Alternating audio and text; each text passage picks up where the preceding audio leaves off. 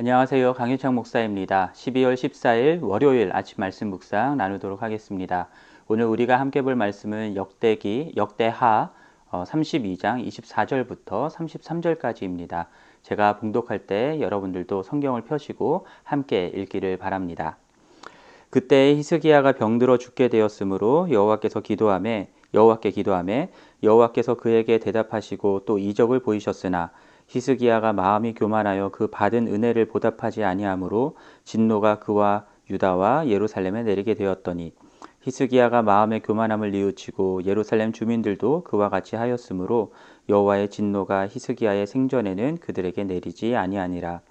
히스기야가 부와 영광이 지극한지라 이에 은금과 보석과 향품과 방패와 온갖 보배로운 그릇들을 위하여 창고를 세우며 곡식과 새 포도주와 기름의 산물을 위하여 창고를 세우며 온갖 짐승의 외양간을 세우며 양떼의 우리를 갖추며 양떼와 많은 소떼를 위하여 성읍들을 세웠으니 이는 하나님이 그에게 재산을 심히 많이 주셨음이며 이 히스기야가 또 기원의 윗샘물을 막아 그 아래로부터 다윗성 서쪽으로 돋게 끌어들였으니 히스기야가 그의 모든 일에 형통하였더라.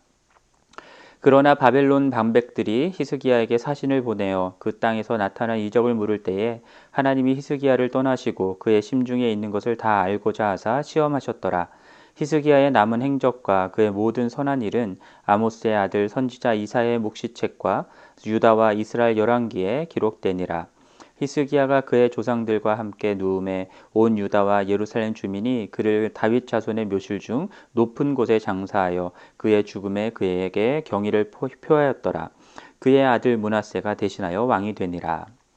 자, 어제 본문을 보면은 아수르 왕 사네립이 예루살렘을 점령하려고 했던 국가적 위기가 찾아왔을 때 히스기야 왕이 물론 자기가 할 수 있는 최선의 노력으로 방비를 하긴 했지만 하늘을 향하여 부르짖으며 기도했던 장면이 나오고요. 하나님은 그 기도에 응답하셔서 히스기야와 예루살렘을 구원해 주시고 보호해 주셨다라는 기록이 나옵니다. 오늘 본문 24절에서도요. 히스기야가 병들어 죽게 되었으므로 여호와께 기도하였더니 더니 어, 응답하시고 이적을 보이셨다라고 말씀하고 있죠. 열왕기하 20장 말씀을 보면은 히스기야는 심히 통곡하였다라고 말씀하고요. 그렇게 통곡하며 기도하였습니다. 어, 그때에 어, 기, 그의 죽음을 어, 고하러 갔었던 이사야가 다시 왕궁을 떠나서 성읍으로 돌아가기도 전에 하나님은 이사야에게 다시 말씀을 주시고요. 히스기야에게 다시 가서 15년 동안 수명을 연장해 줄 것을 약속해 주시고요. 또 아수르의 손에서 구원해 주실 것도 말씀을 하십니다. 그리고 15년 수면 연장에 대한 징표로 히스기야가 아하스의 해시계가 뒤로 어, 해 그림자가 뒤로 10도 물러나가게 해달라고 어, 요구를 하고요. 또 그대로 해주십니다. 오늘 본문에서는 그 징표를 어, 이적을 보이셨다라고만 간단하게 언급하고 넘어가고 있죠. 어, 이것이 무엇을 의미하냐면 역대기 저자는 히스기야가 기도 응답으로 받은 이적 자체에 관심을 두고 있지 않다라는 것들을 보여줍니다. 그럼 무엇에 관심을 두고 집중하고 있느냐 하면 히스기야의 마음이 교만해졌다라고 하는 것에 더 집중하고 있음을 보게 됩니다. 마음이 교만해졌던 히스기야는 자신이 받은 은혜를 보답하지 않으므로 진노가 그와 유다와 예루살렘에 내리게 되었다라고 오늘 본문이 말씀하죠. 다행히도 곧 마음의 교만함을 뉘우쳤고 또 예루살렘 주민들도 그와 함께 하였다라고 말씀하고요. 그래서 하나님의 진노가 히스기야의 생전에는 어, 내리지 않았다라고 말씀을 하고 있습니다. 구체적으로 그가 어떻게 어, 받은 은혜를 보답하지 않았는지 또 하나님의 진노가 어떠한 형태로 내리게 되었는지에 대해서는 언급하고 있지는 않습니다. 그런데 31절에서 바벨론 사신이 이적을 묻기 위해 왔다라고 언급을 하는 것으로 짐작해 본다면 27절부터 31절까지에 나오는 이 내용들이 바로 받은 은혜에 보답하지 않으므로 진노를 받게 되었다라고 하는 이 기록을 부연하고 있는 내용들로 볼 수 있을 것 같습니다. 27절부터 29절 말씀을 보면요. 히스기야의 부와 영광이 얼마나 지극했는지를 구체적으로 말씀하고 있는데요. 은금, 보석, 향품, 방패, 보배로운 그릇들을 보관하기 위해 창고를 만들었고요. 곡식과 새포도주, 기름의 산물을 위해서도 창고를 세웠다라고 말씀합니다. 또 온갖 짐승의 외양간과 또 양떼 우리도 세우고 갖추었고요. 양떼와 많은 소를 어, 위해서는 성읍을 세웠다라고 말씀하고 있습니다. 이렇게 많은 부를 축적하게 된 것은 누구 때문이었는가? 역대기 기자는 하나님이 그에게 재산을 심히 많이 주셨다라고 분명하게 기록하고 있습니다. 또 오늘 보면 30절에서 히스기야가 기온의 윗샘물을 막아 그 아래로부터 다윗성 서쪽으로 곧게 끌어들인 이 지하 수로 공사 이야기를 하는데요. 어, 이것은 히스기야의, 히스기야의 어, 기념비적인 사업이었습니다.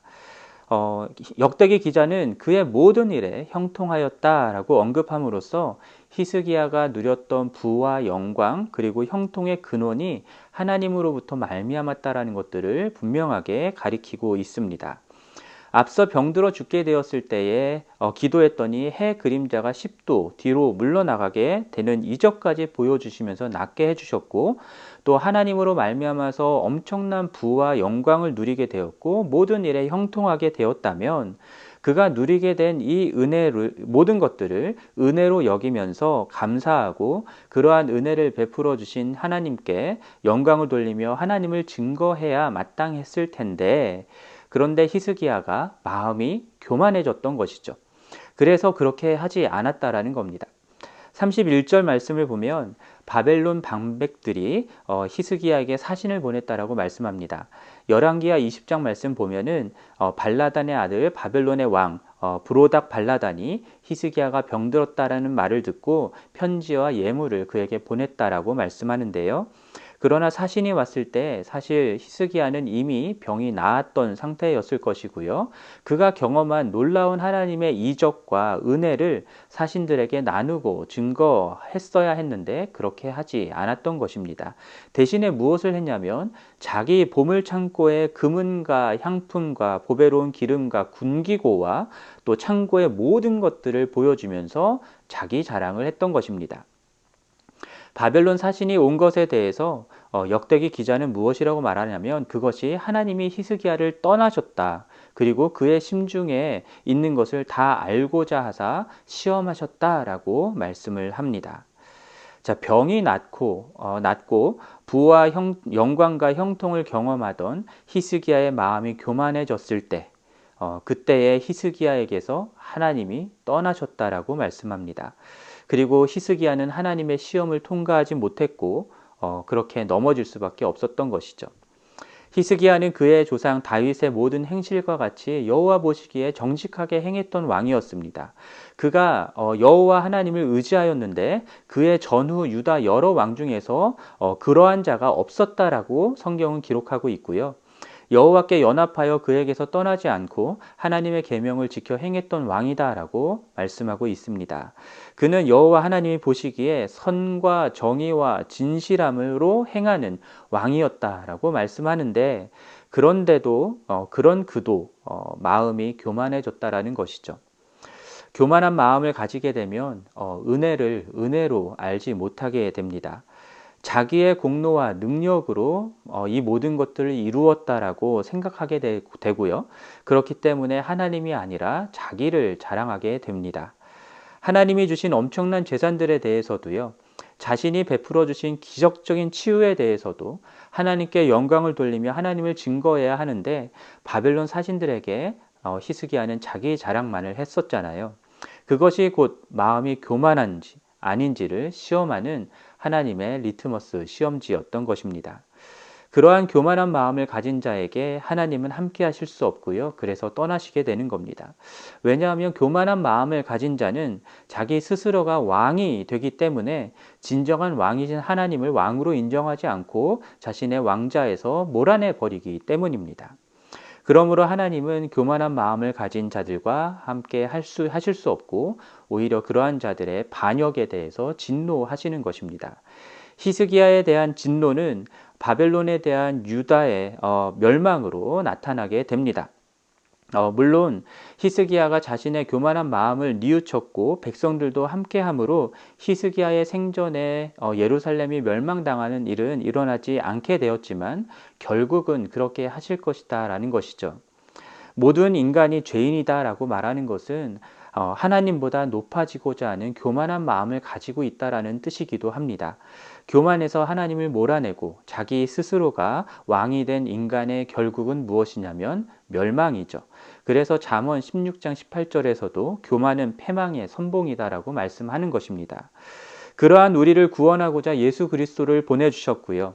예수 그리스도를 믿음으로 영접한 자들에게는 하나님의 자녀가 되는 권세도 주셨습니다. 그렇게 놀라운 구원을 받고 은혜로 은혜를 경험하였다면 우리들의 자연스러운 당연한 반응은 무엇이어야 하냐면 하나님을 높이고 하나님을 자랑하고 증거하는 것이어야 합니다. 놀라운 은혜로 구원을 받았지만 우리는 언제든 교만한 마음을 가질 수 있고 그것으로 인하여 넘어질 수 있는 자들임을 인정해야 합니다.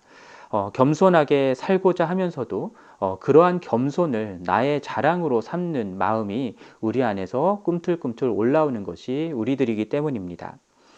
우리 마음에서 어, 누구를 자랑하고 싶어 하는지, 그리고 실제로 누구를 자랑하고 누구를 증거하며 살고 있는지 잘 살펴야 합니다. 하나님이 아닌 자신을 자랑하고 스스로가 자신의 삶을 다스리고 있다 한다면 이미 마음이 교만해진 상태인 것입니다.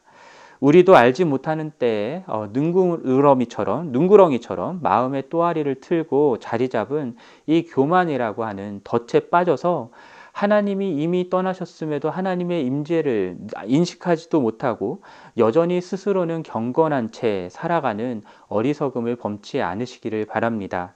교만한 마음을 갖고 있을 때 그것을 깨닫게 하는 것도 하나님의 은혜이고요. 그것을 깨닫게 되었을 때 히스기야 왕처럼 즉시 뉘우치고 회개하는 은혜가 있기를 바랍니다. 그렇게 회개하며 날마다 겸손함으로 하나님과 동행하는 우리 모두가 되기를 주님의 이름으로 간절히 축원합니다. 오늘 말씀을 생각하면서 두 가지 기도 제목을 함께 기도하기를 원합니다. 어, 먼저는 우리가 교만한 마음을 가지고 있지는 않은지 살피면서 이 교만한 마음을 회개하고 뉘우치고 하나님과 함께 겸손히 동행하는 우리가 되기를 위해서 함께 기도하고요. 또 두 번째는 어, 주일 예배를 드리는 모두에게 주님의 은혜가 임하기를 위해서 함께 기도하도록 하겠습니다.